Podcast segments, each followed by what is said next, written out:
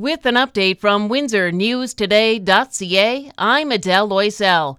Careful on the roads this morning. They're wet, and where we are now, temperature-wise, there could be some ice, too. Heavy rain and strong wind with gusts of up to ninety kilometers an hour expected today. This storm should blow out of the region later tonight. The bus driver who allegedly drove a city bus into a daycare in Laval, Quebec, faces nine charges now, including two of first-degree murder. Two children died yesterday, and six others were hurt. Global News says fifty-one-year-old Pierre Nye Saint-Amand has been a bus driver for ten years and had a clean record. A witness says he was hysterical and wasn't wearing pants when he was taken into custody.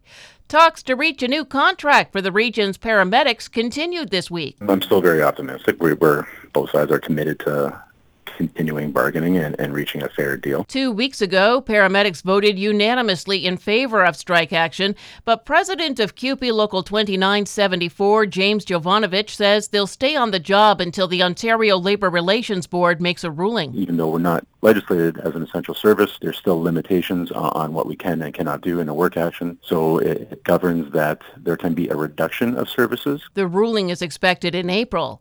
A new low in business confidence. The Ontario Chamber of Commerce released a new report that shows only sixteen percent of the organizations it surveyed feel good about the economy.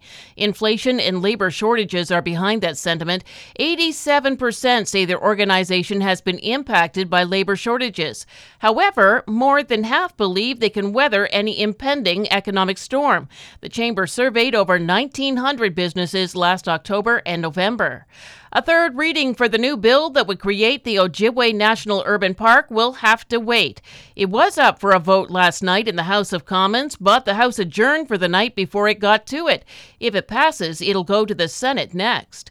Canada is sending a team to Turkey to find out what it can do after Monday's earthquake. The Canadian press says Canada has been criticized for its late response.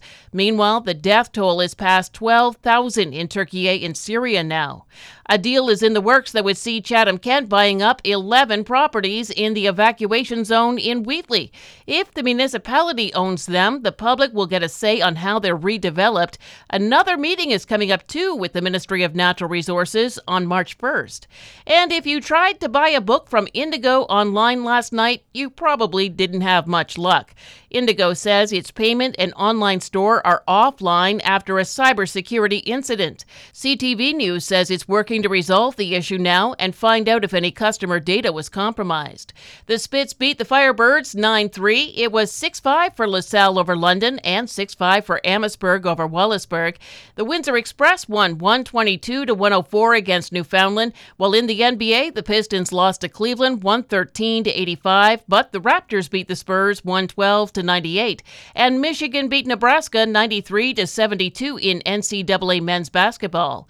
Rain today, very windy. We'll get up to twelve. two tonight with maybe showers, and maybe showers tomorrow, falling to minus one in the afternoon.